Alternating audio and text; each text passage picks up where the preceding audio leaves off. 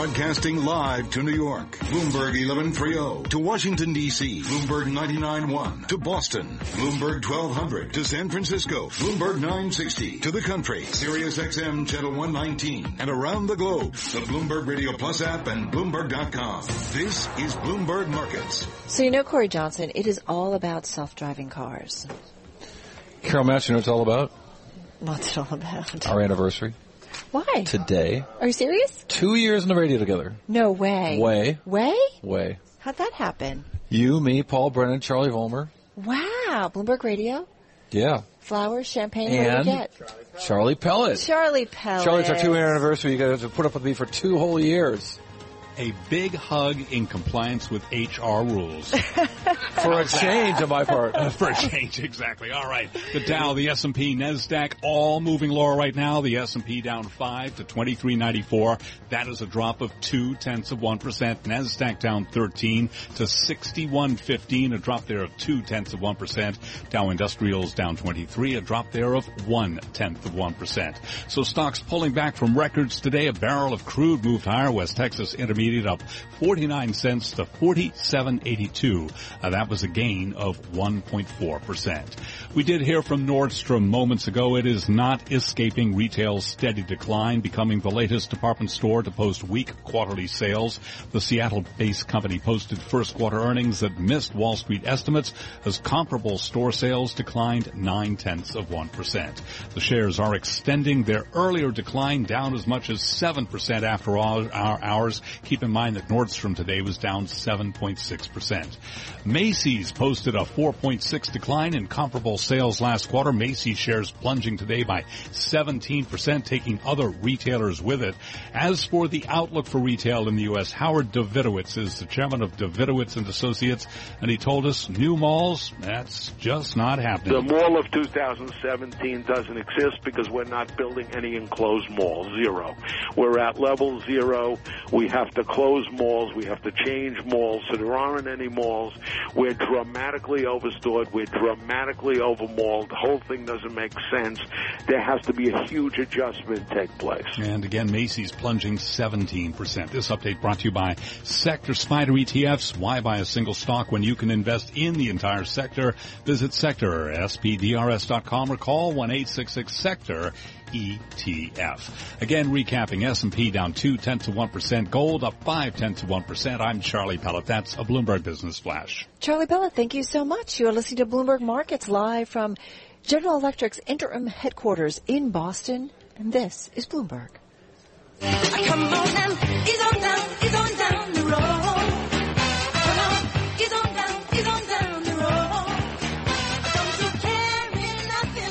Yeah, he's not down the road. Well, that's the whole point of self-driving cars, and that is the uh, the uh, uh, job of uh, nuTonomy, an interesting company here based in Cambridge, Massachusetts. Uh, Karl Iagnemma joins us right now. He's uh, the CEO, and uh, you guys actually were on the road before Uber uh, with a, with a test of a self-driving car. We were. We launched the world's first open to the public self-driving uh, pilot program. This was in Singapore last year. Last summer, right? Yeah, we wanted to let people, you know, everyday people on the street, not engineers and experts, we wanted to let them experience the technology. I mean, everybody's heard about self-driving cars, but very few people have actually sat in one and been taken for a ride. So And that it's was our goal. terrifying. Yes and no. I'll tell you what we found. Uh, you know, people get in a self-driving car. The moment they see that steering wheel start to turn by itself, they often get a little nervous. You see people, you know, clutching for something to hold on to. But very quickly, and I'm talking after a couple of minutes, people typically relax. They start looking at their phone. They start looking out the window. And uh, it's just any other car ride. I gotta tell you, I mean, my car does self parking, right? So I do it, and the first couple times I was freaked out, and I'm watching Mm-hmm. it. You get kind of lazy, and you're like, "This works. I, I don't really have to worry." And I, yeah, I look over and I make sure nobody's behind me and all that good stuff. But you do relax into it and have faith in the vehicle. That's right.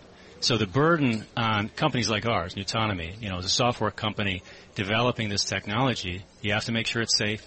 You have to make sure it's comfortable. And so you have to make sure the person in that car feels confident in the technology. But we found when they've got that confidence, they're going to be willing to use this technology as a service as part of their everyday lives.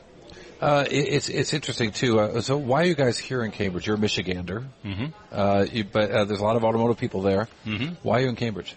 So I came out to the East Coast to go to graduate school. You know, I grew up uh, near Detroit. At that time, the auto industry was not the most exciting place in the world from a technology perspective. I thought I'm going to go do something different. So I did my PhD at MIT, and then I founded a robotics lab. So for 10 years of my life, I was developing robotics technology.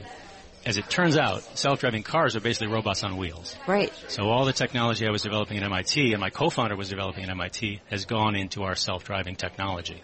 How do we figure out though all the variables when it comes to self-driving cars, right? Like that whole idea of there's a dog on one side and a woman with a baby carriage on the other side and you've got to avoid hitting one of them. Like how do we get to that point where a vehicle can make the right decision? Yeah, yeah, you're, you're touching on this ethical question of how can the car make an ethical judgment about you know, That a brain, that a brain could make and instantaneously. That a brain could make. I would argue often we don't. You know, as human drivers, I think it's rare you'd find someone to make a sound ethical decision in a split second. But the fact is, from a technical perspective, we're not yet close to that point. I mean, we're at the stage today where we're trying to get the cars to drive safely and reliably Right. in pretty benign driving conditions. We're Mhm. not in Times Square at noon. We're not in New Delhi. Right. You know, we're in places like the Boston Seaport where the traffic's a little lighter. We're in places like Singapore where people obey the rules of the road. Um, it, it, what is the hardest technological challenge uh, with this? You know, it's dealing with the unknown. So what these cars are good at, they're good at uh, driving in places where they've driven before and dealing with scenarios that they've seen before. When they see something new, it's hard for these cars to adapt. So it's hard for them to really extrapolate. So I'll give you an example. You know, a car driving down Summer Street outside the studio here in Boston, they could drive down Summer Street a hundred times, you know, in one day, no problem.